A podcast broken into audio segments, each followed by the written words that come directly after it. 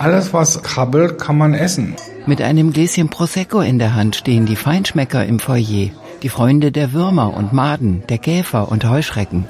Links befindet sich die riesige Küche, wo es den Insekten an den Kragen gehen soll und wo der Koch und Kursleiter schon mal Arbeitsblätter auslegt, mit den Rezepten drauf.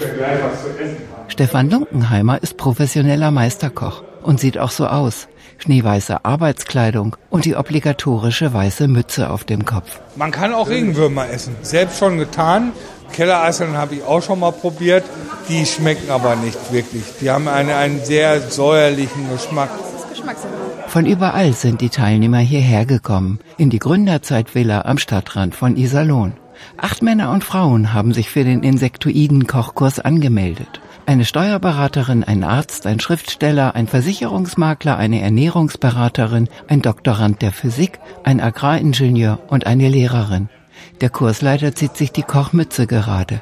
Ja, das mit den Teilnehmern ist immer ganz interessant. Das sind teilweise einfach Leute, die mal etwas Neues ausprobieren wollen, die einfach diesen Kitzel haben wollen, der Nervenkitzel. Aber es ist ja keinerlei Gefahr. Man macht einen Frischkäse-Dip und macht ein paar Würmer oben drauf. Heike, die Lehrerin, schaut hin und her, ob schon etwas Gruseliges oder Ekliges zu sehen ist. Sie ist Vegetarierin. Eigentlich esse ich keine Tiere.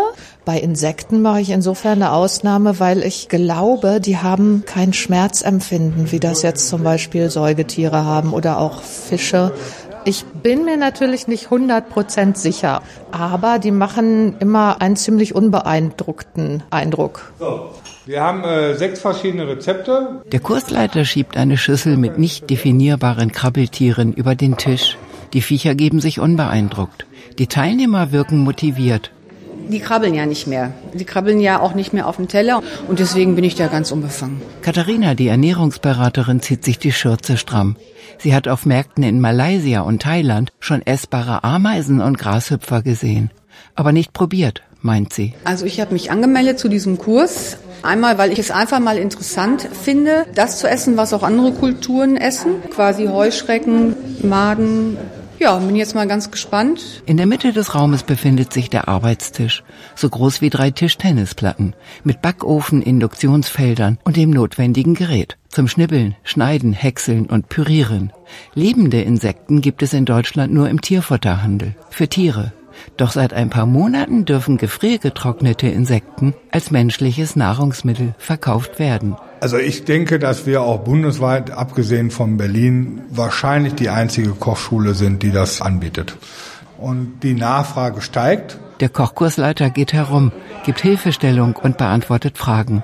Zubereitet werden zum Beispiel Süßkartoffelpüree mit krossen Würmern, Couscous-Salat mit Heuschrecken und Weißbrot aus Würmermehl mit würziger Insektenpaste. Noch gar keine Erfahrung damit. Ich finde das sehr interessant und es ist sehr exotisch eigentlich, wo wir eigentlich gar keine Berührungspunkte hier in unserer Region mit haben.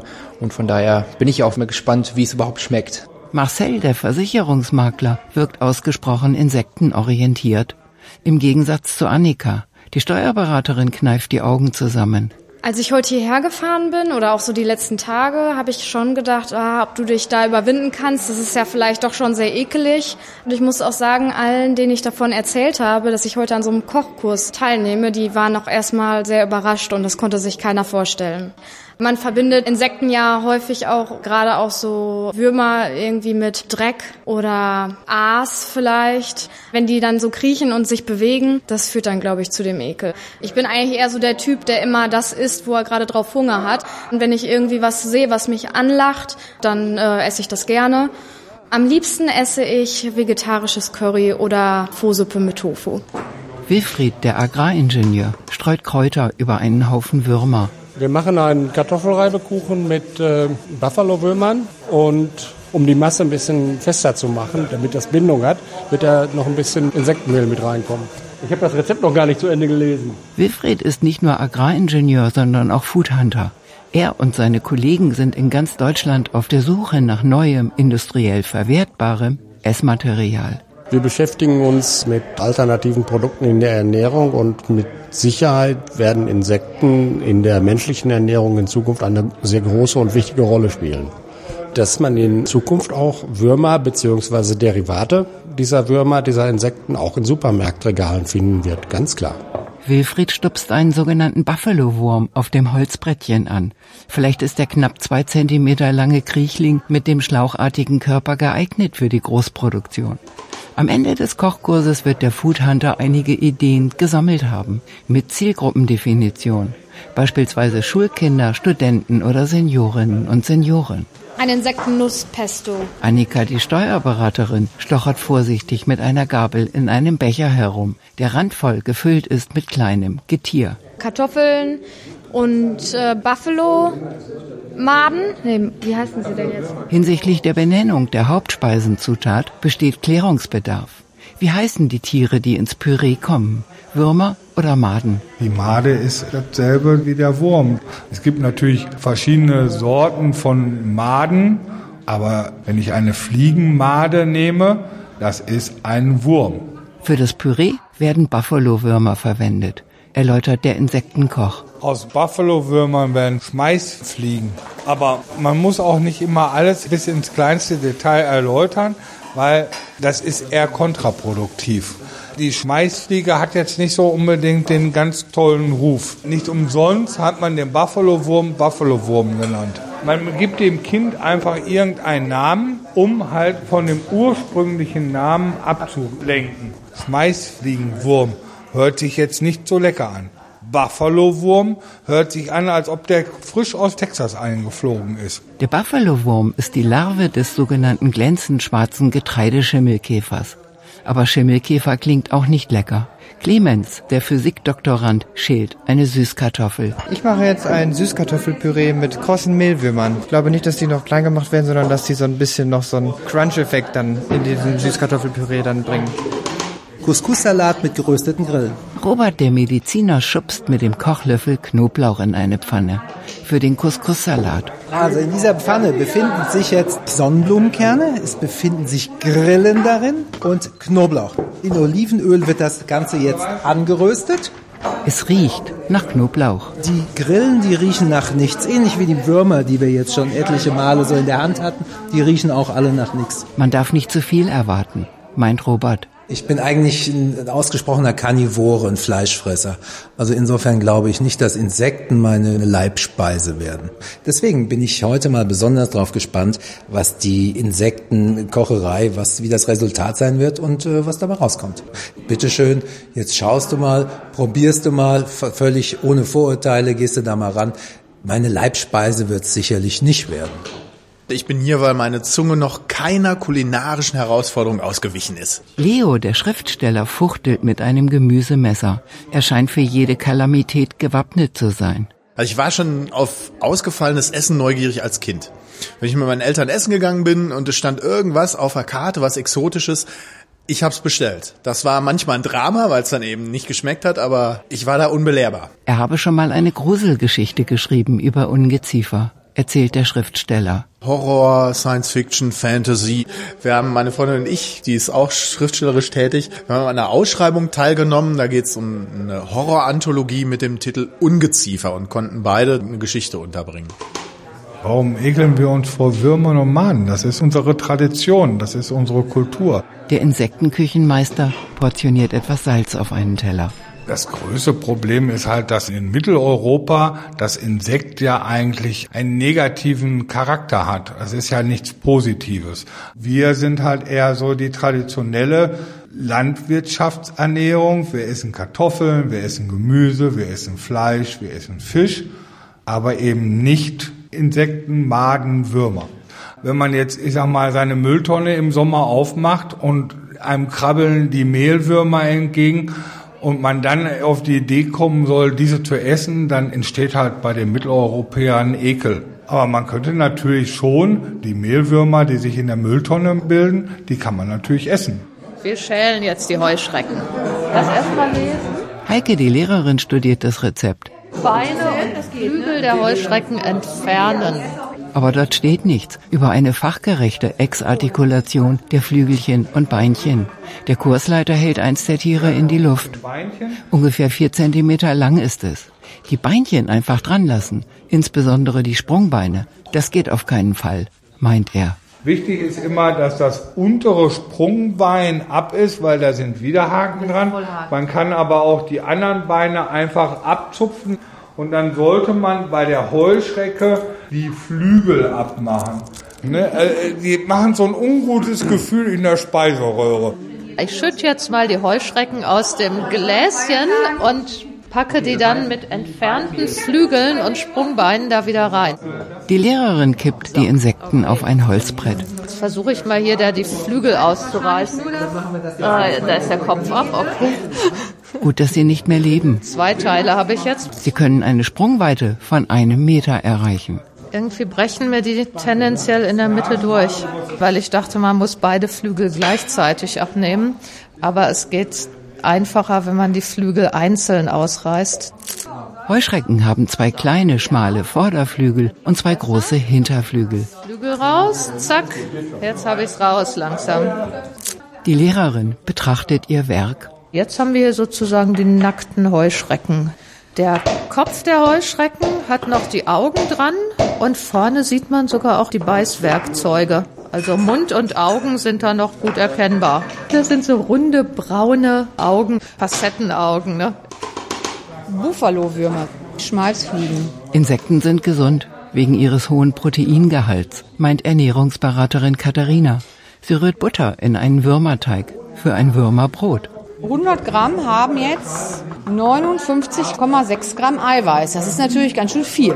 Auf jeden Fall ein guter Eiweißlieferant. 100 Gramm Insekten für den menschlichen Verzehr kosten rund 10 Euro. Vertrieben werden sie in Deutschland ausschließlich im Internet. Der Kilopreis ist noch relativ hoch, weil es im Moment noch ein Nischenprodukt ist. Wobei natürlich 100 Gramm Insekten relativ viel sind. Ne? Also das ist schon ein ganzer Beutel. Aber wenn es irgendwann mal in die Massenproduktion geht, wird das natürlich auch noch deutlich billiger werden. Was ist das jetzt? Wilfried, der Foodhunter, beugt sich mit Interesse hinüber zu Annika, der Steuerberaterin, die ein paar Würmchen auf einen Teig legt. Also es handelt sich hier um ein Insektengebäck. Und zwar kommen da einmal 25 Gramm Mehlwürmer drauf. Und da werden wir jetzt so um die 30 Kekse backen. Der Foodhunter weiß, was er sucht. Ja, ich bin tätig für ein Unternehmen, das Großküchen, Kantinen, Küchen für den Gemeinschaftsverzehr bedient. Und unter diesem Aspekt bin ich im Wesentlichen dafür tätig, neue Produkte zu finden, die in diesen Küchen auch ihren Einsatz finden können und finden werden. Großküchen in Krankenhäusern, Kantinen in Industriebetrieben, für Schulen, für Krankenhäuser, Seniorenverpflegung. Das ist so unsere Klientel. Denn es ist eher unwahrscheinlich, dass wir die Proteinversorgung über tierische Eiweißproduktion sicherstellen können. Die Problematik der Massentierhaltung, die Erzeugung der Futtermittel für die vielen Rinder und Schweine und die gar nicht umweltfreundlichen langen Transportwege, das sind Aspekte, mit denen sich nicht nur Umwelt- und Tierschützer beschäftigen, sondern offenbar auch vorausschauende Produktentwickler in der Lebensmittelbranche. Sicherlich ist es so, dass die herkömmliche Eiweißproduktion mit tierischer Mast nicht unbedingt umweltverträglich ist und extrem viele natürliche Ressourcen verbraucht, die wir in spätestens 50 Jahren für die menschliche Ernährung gar nicht mehr zur Verfügung haben werden. Unter diesem Aspekt ist es sicherlich entscheidend für die Gesamtversorgung der menschlichen Bevölkerung, neue andere Proteinquellen aufzuschließen. Die Heuschrecken, frittierte Heuschrecken kommen drauf. Leo, der Schriftsteller, schaut ins Rezept. Die Heuschrecken, denen Heike, die Lehrerin, die Beinchen und Flügelchen ausgezupft hat, müssen frittiert werden, erläutert Stefan Lunkenheimer. Einfach erst die Pfanne heiß, dann Öl rein, dann Insekt rein und einfach einmal wenden. Schon frittiert. Leo wischt sich den Schweiß von der Stirn. Okay, ich bemühe mich. Kross anbraten. Ich versuche die Grenze zwischen Kross anbraten und verkohlen herauszubekommen. Die amputierten Fluginsekten sind wenig kooperativ. Die Jungs wollen sich nicht drehen hier. Eine Seite kross, eine Seite bleich. Der Kochkursleiter schaut sich das Ergebnis der komplizierten Heuschreckenbehandlung an. Viel Material ist nicht übrig geblieben. Das sind jetzt relativ kleine Heuschrecken. Die Heuschrecke, die jetzt in Afrika gerade die Prärie abgrast, die ist natürlich deutlich größer. In Afrika und in Asien, wo die Leute auch Insekten verspeisen, sei mehr dran an dem Getier, berichtet Stefan Lunkenheimer. Auch die Käfer, beispielsweise die vielgegessenen schwarzen Wasserkäfer, seien viel größer als unsere einheimischen Sorten. Ich würde jetzt nicht auf die Idee kommen, Marienkäfer zu essen. Wir haben den Mistkäfer, wir haben den Marienkäfer, das sind jetzt alles eher so Käfer, die ich nicht essen würde. Es muss schon etwas größer sein, es muss ja was dran sein, also es muss ja frittierbar sein, es muss bratbar sein. Man sollte schon die Beine abmachen können. Von daher sollte der Käfer auch schon eine gewisse Größe haben und davon haben wir halt kaum etwas. Käfer aus Afrika könnte er gut gebrauchen, meint der Koch. Würde sie gerne machen, aber sie sind auf legalem Wege noch nicht zu bekommen. Dementsprechend kann ich im Moment noch keine Käfer anbieten, weil es gibt noch keine Käfer. Innerhalb der Europäischen Union sind keine fremden Käfer zugelassen. Wir importieren keine Insekten aus Afrika, sondern wir exportieren unsere Hähnchenflügel nach Afrika. Insofern muss der Insektenkoch sich käfertechnisch zufrieden geben mit dem, was es gibt auf dem deutschen Krabbeltiermarkt. Heuschrecken, Mehlwürmer und Grillen. Und dann wird das Ganze püriert und gehäckselt. Clemens, der Doktorand, und Katharina, die Ernährungsberaterin, haben die Püriermaschine gefüllt. Im Moment wehren die Insekten sich noch. Gespannt auf das Insektenpesto ist Wilfried der Foodhunter. Mit Würmern dekorierter Kartoffelbrei sei auf dem Speiseplan von Kantinen oder Seniorenwohnheimen schwer vorstellbar, auch wenn die Würmer viele gesunde Proteine haben. Doch ein Pesto könnte in Frage kommen für seine Auftraggeber, meint er.